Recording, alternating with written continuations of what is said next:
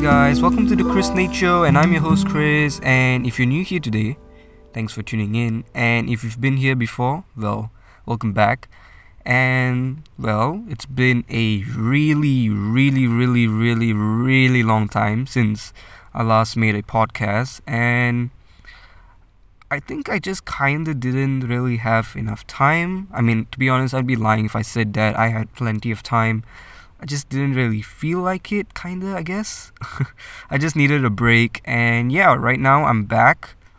And in today's episode, let's just talk about what really matters, you know, like what really matters because I think oftentimes we don't really think about it, but you know, we're just so caught up in everything, like, you know, life, our own things and assignments and work and everything that we are, you know, going through on a daily basis.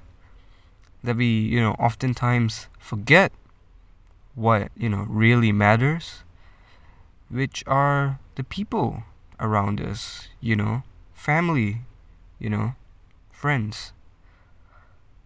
And I think we need to start embracing the fact that these are the people, these are the things and the people that we should value. These are these should be the top priorities in our lives.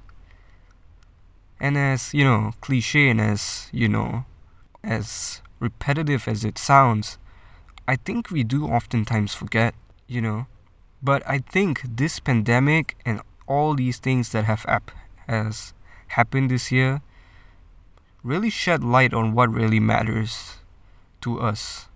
And you know, as Christmas is approaching and you know New Year, I think this is a great time to really appreciate the people around us and really embrace the fact that these are the things that matter the most so, I wish everyone around the world a very Merry Christmas and a Happy New Year. And I hope you finally, finally figured out what really matters to you.